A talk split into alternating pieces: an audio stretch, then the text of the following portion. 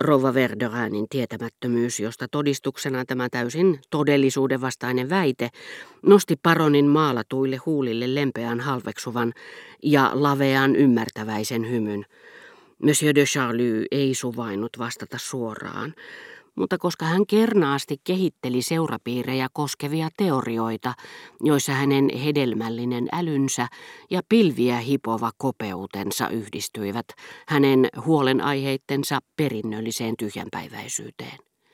Santinin olisi pitänyt kysyä neuvoani ennen kuin meni naimisiin, hän sanoi, sillä yhteiskunnallinen rotuhygienia on varteen otettavaa siinä, missä fysiologinenkin, ja olen luultavasti sen ainoa tohtori. Santinin tapaus ei herättänyt edes keskustelua. Oli selvää, että solmiessaan avioliiton minkä solmi. Hän kiinnitti itseensä kiviriipan ja pani kynttilänsä vakanalle. Hänen yhteiskunnallinen elämänsä oli lopussa. Olisin halunnut selittää sen hänelle ja hän olisi ymmärtänyt, sillä hän on älykäs.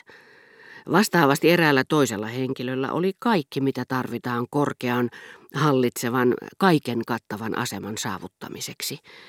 Ikävä kyllä kauhea kahle sitoi hänet maahan.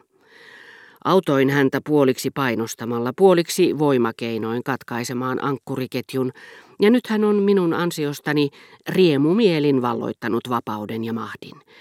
Vähän tahtoa siihen ehkä tarvittiin, mutta minkä hyvityksen hän saikaan.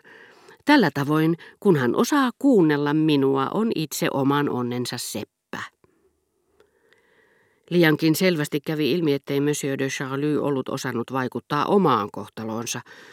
Vaikuttaa on toista kuin puhua, vakuuttavastikin, tai ajatella, vaikkapa kekseliäästikin. Mutta mitä itseeni tulee, elän kuin filosofi ja seuraan uteliaana yhteiskunnallisia reaktioita, jotka olen ennustanut, mutta edesauttamatta niitä. Niinpä olenkin jatkuvasti tavannut Santinia, joka on aina kohdellut minua asiaan kuuluvalla kunnioituksella ja lämmöllä. Olen jopa ollut päivällisillä hänen uudessa asunnossaan, missä mitä suurimman ylellisyyden keskellä ikävystyy nyt yhtä paljon kuin ennen vanhaan huvitteli. Siihen aikaan, kun hän vielä oli köyhä kuin kirkon rotta ja kokosi seurueista parhaan ullakkoasuntoonsa. Voitte siis kutsua hänet, annan siihen luvan, mutta käytän veto-oikeuttani, mitä muihin ehdottamiin nimiin tulee, ja te kiitätte minua vielä, sillä en ole asiantuntija ainoastaan avioliittoja, vaan myös juhlia koskevissa kysymyksissä.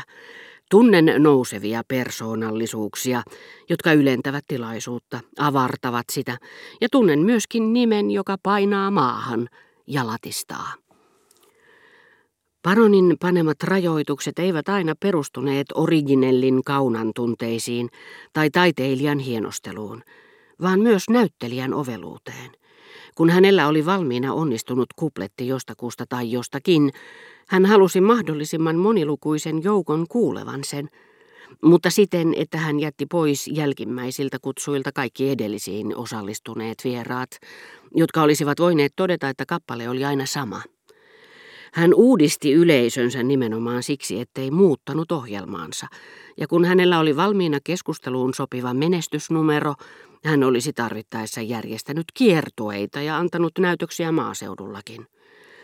Mutta millaisia motiivit sitten olivatkin, paronin hylkäystuomiot eivät ainoastaan suututtaneet Rouva Verderania, joka tunsi emännän arvoaan loukatun, vaan tekivät hänelle niin ikään vääryyttä seurapiirielämässä, ja kahdestakin syystä.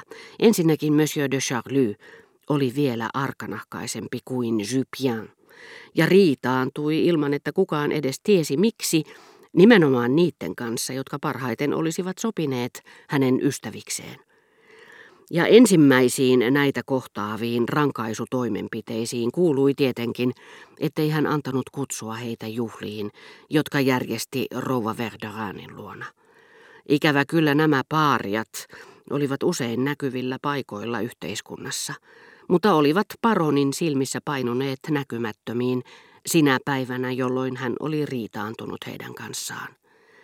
Sillä hänen mielikuvituksensa oli yhtä kekseliäs nähdessään syitä ihmisissä riitaantumismielessä kuin riistäessään heiltä kaiken merkityksen siinä samassa, kun he lakkasivat olemasta hänen ystäviään. jos syyllinen sattui kuulumaan äärimmäisen vanhaan sukuun, jonka herttuakunta oli peräisin vasta 1800-luvulta, kuten esimerkiksi Montesquieu't, niin paronin mielestä kuin taikaiskusta vain herttuakunnan ikä oli tärkeä. Suku ei merkinnyt mitään. He eivät ole edes herttuoita, hän huudahti. Se on Montesquieun apotin arvonimi, joka epäoikeudenmukaisesti siirtyi hänen sukulaiselleen alle 80 vuotta sitten. Nykyinen herttua, jos nyt herttuasta voi puhua, on järjestyksessä 3. Puhukaa minulle suvuista, kuten Ysesit, Latremoit, Luinit, joiden päämiehet ovat 10 tai 14 herttua. Niin kuin veljeni on Germantin 12 herttua ja Kondomin 17 ruhtinas. Montesquieu't polveutuvat vanhasta suvusta. Mitä se muka todistaa, vaikka olisi todistettukin? He polveutuvat ja polveutuvat niin, ettei enää tiedä mistä. Jos hän sitä vastoin oli riidoissa jonkin vanhan herttuakunnan päämiehen kanssa, joka oli avioliittojen kautta suhteissa mitä mahtavimpiin, jopa hallitseviin sukuihin, mutta oli päässyt osalliseksi tästä loistosta nopeasti, ilman että suku olisi ollut järin vanha, kuten esimerkiksi joku Lyn. Kaikki muuttui. Yksinomaan suvulla oli merkitystä. Ajatelkaa nyt itsekin monsieur Alberti, joka alkaa sivistyä vasta Ludwig XIII aikana. Mitä se meitä liikuttaa, jos hovin suosio on auttanut heitä kasaamaan herttuakuntia, joihin heillä ei ollut mitään oikeutta? Kaiken lisäksi paronin epäsuosio kulki hänen suosionsa kintereillä kiitos Germanteille ominaisen taipumuksen vaatia keskustelulta, ystävyydeltä, sitä mitä ne eivät voi antaa. Puhumattakaan tunnusmerkillisestä pelosta joutua ilkeämielisten juorujen kohteeksi. Ja sortuminen oli sitä valtavampi, mitä suurempi suosio oli ollut. Eikä kukaan ollut nauttinut suurempaa kuin suosio, jota herra de Charlus niin näyttävästi oli osoittanut Kreivitär Molélle. Millä välinpitämättömyyden merkillä Kreivitär jonain kauniina päivänä näytti, ettei ollutkaan sen arvoinen. Hän itse vakuutti jatkuvasti, ettei koskaan ollut onnistunut saamaan sitä selville. Joka tapauksessa hänen pelkkä nimensä käynnisti paronin pahimmat raivokohtaukset ja kaunopuheisimmat, mutta kauhistuttavimmat vuodatukset. Rouva Verderan, jota Madame Molé oli kohdellut erittäin rakastettavasti, kiinnitti häneen, kuten vielä käy ilmi, suuria toiveita, iloiten jo etukäteen ajatellessaan, että Kreivitär näkisi hänen luonaan Ranskan ja Navarran ylhäisimmät aateliset, kuten emännällä oli tapana sanoa, ja ehdotti heti, että kutsuttaisiin Madame de Molé.